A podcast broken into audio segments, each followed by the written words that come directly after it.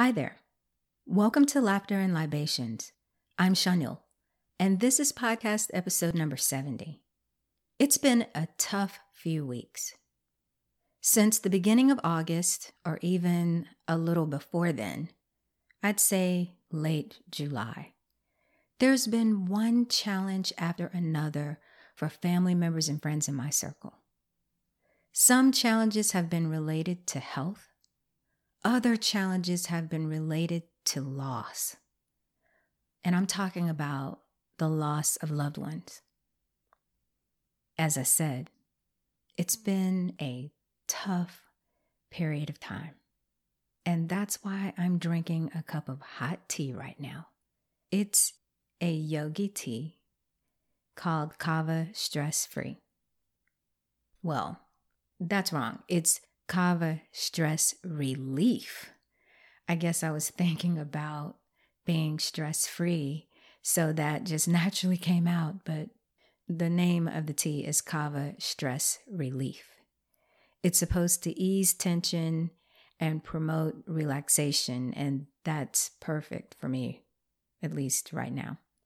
It seemed like every couple of days or so, I received a call or a text message from the person experiencing the challenge, or I received a call or a text message with news about someone experiencing one of these challenges. At some point, I really wanted my phone to stop ringing. I wanted it to stop buzzing and beeping. I honestly did not want to be notified of any more of these things happening to people I care about and people I'm connected to. You're probably wondering why I'm talking about this. Well, I'm talking about this because it happened. It is happening now. It hasn't stopped. I'm still in the middle of this tough period of time. It's weighing on me. And I've been asking the question I've asked over and over for the past two and a half years How can I increase joy in my life? Right now, even now, when days are hard? That's a question I ask myself daily. Sometimes the answer comes easily, sometimes it doesn't. During these past few weeks, I've struggled. I haven't had a good answer or any answer at times. And it's okay that I didn't have the answer. If you find yourself having moments like this, it's okay if you don't have the answer, too. I think I needed to identify what I was actually feeling first before I could see my way to joy. Initially, I didn't want to slow down enough and focus internally long enough to get clear about what I was feeling. I definitely didn't want to dig deeper to get clear about why I was feeling what I felt. I didn't know where it would take me. So I didn't do it. I did not slow down. I did not check in with myself. This was an intentional decision. Right or wrong, good or bad, it was intentional. I knew I was turning myself all around and doing everything I could to look away from all of the things happening around me. Have you done this before? If you have, you know what it's like. Are you doing something like this now? If you are, you're not alone. I get it. I really do. Just know that you can't do it forever. Well, actually, I suppose you could look away or even run away for as long as you like.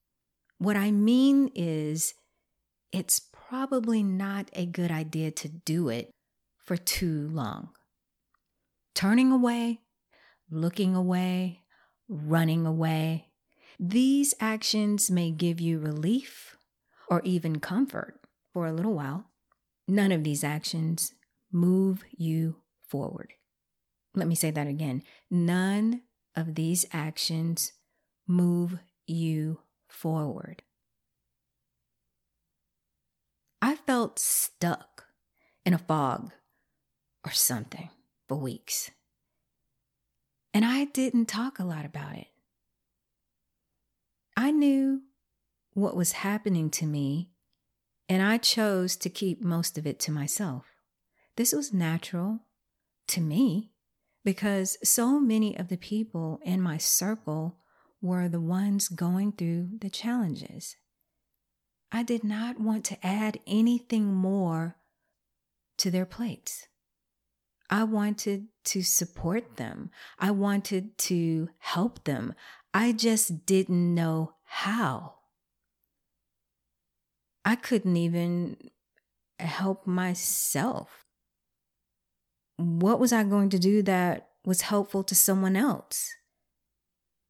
Say what you like. It's how I felt.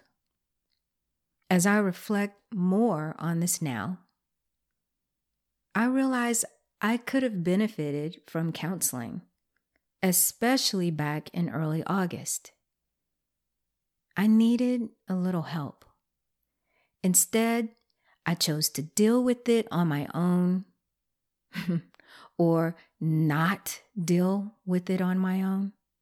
I kept turning away, looking away, running away. I stayed stuck for longer than I had to be. Finally, I had to do some internal work. I let myself check in. I checked in with myself because I knew it was healthier for me. I didn't want to stay where I was. And when I checked in, I found that I felt sad. This wasn't a surprise. I knew I was sad. I may not have wanted to acknowledge it, but I knew I was sad. People I know and care about were suffering. And as I said, the challenges kept coming and coming and coming. There seemed to be no end. Sadness was all around. I couldn't quite shake it. When I checked in with myself, I also found that I felt scared. This was the most uncomfortable feeling for me. I strive hard to not live in fear. It's not where I want to be. When fear shows itself, I know I need to take intentional action to work through it and move past it. I don't know how you feel about fear. I'd love to know what you do when you feel scared. What do you do when fear takes over? Send me a comment. Reach out to me about that. I'd love to hear what you do because fear is debilitating for me. So it's best for me to face it and deal with it. The thing is, fear didn't come immediately, not in this situation. Fear creeped in over time. It snuck up on me. I looked around and there it was, full blown. And it was the biggest red flag. And I know why fear showed up. Fear showed up because I was reminded of how quickly things can change and how change can come without any warning at all. Life has felt more out of control than usual for me lately, and that's had an impact too. I've noticed an increase in anxiousness. When I get anxious, it's harder for me to get to joy. That's my experience. It might be yours too. Now, I'm not saying I haven't laughed at all. I'm not saying I haven't had any joy at all during these weeks. I'm saying it's been harder in a way that it hasn't been in a very long time.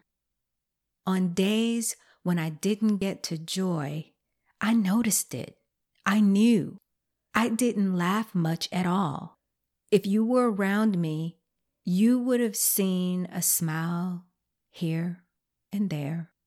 You would have heard a little chuckle from time to time. On days when I didn't get to joy, there was a lot of silence. You would have noticed it too. I noticed this. That's self awareness, and you already know how important that is. Eventually, I reached the point where I wanted to do something about it. That meant identifying intentional actions that I could take to help myself. I simply couldn't see what to do. I felt more and more overwhelmed as situation after situation unfolded around me. Have you ever been there before where it just seems like one thing after another just keeps happening over and over and over and it's it's hard to see that you have a hard time even thinking that any of it is good. It all seems bad. The losses were what put me on edge. It was the loss of loved ones that stopped me in my tracks. I can't explain it any other way. There was a heaviness that forced me to stop for a while. You and I both know that life isn't always easy. No one ever said it would be. Difficult times come. And when they come, I try to learn something every time. So let me share what I've learned so far this time because, as I said, I'm still in it. It isn't over. This cycle, this period, this whatever it is is not over. It's still unfolding, it's still happening. Still, I want to share what I've learned so far because maybe this can help you too. First, when I feel stuck and find it difficult to talk to the people in my circle for whatever reason, a good option is for me to schedule at least one counseling session. Having a neutral person to speak with can help me get out of my own head, hear myself clearer, and perhaps help me get unstuck a little faster. Can you relate to that? The second lesson is when I feel scared. When fear shows up, it's better for me to deal with it right away. I know that fear is a big red flag for me. And I'm committed to not allowing fear to drive my life. So I need to act like it. That means dealing with it aggressively. Allowing time to pass doesn't make fear go away from me. For me, taking an aggressive approach means taking action. And that action could be what I've already said. It could be schedule a counseling session. It could mean something else. For instance, it could mean getting on with doing the very thing that I fear. It depends on the situation. The last lesson I want to share may be the most important one when I can't get to joy, and obviously there will be days like this, I can focus my attention on finding peace. Getting to a peaceful place may be just what's needed during these times. I don't think you can go wrong with it. The thing is to know what brings you peace. the path to peace is different for everyone. The path to peace is different for every situation. During the past couple of weeks, I jumped back into listening to music. I also focused on someone else's needs. Doing these two things helped me. Just taking these actions helped me find peace. Thank you for listening. Connect with me at laughterandlibations.com or reach out on Instagram. Subscribe to the podcast wherever you're listening today and share it with someone you think will find it helpful. You never know what someone is going through, and I hope something I've shared can help. Until the next time, if you can't find what makes you laugh and you can't get to joy, focus on peace.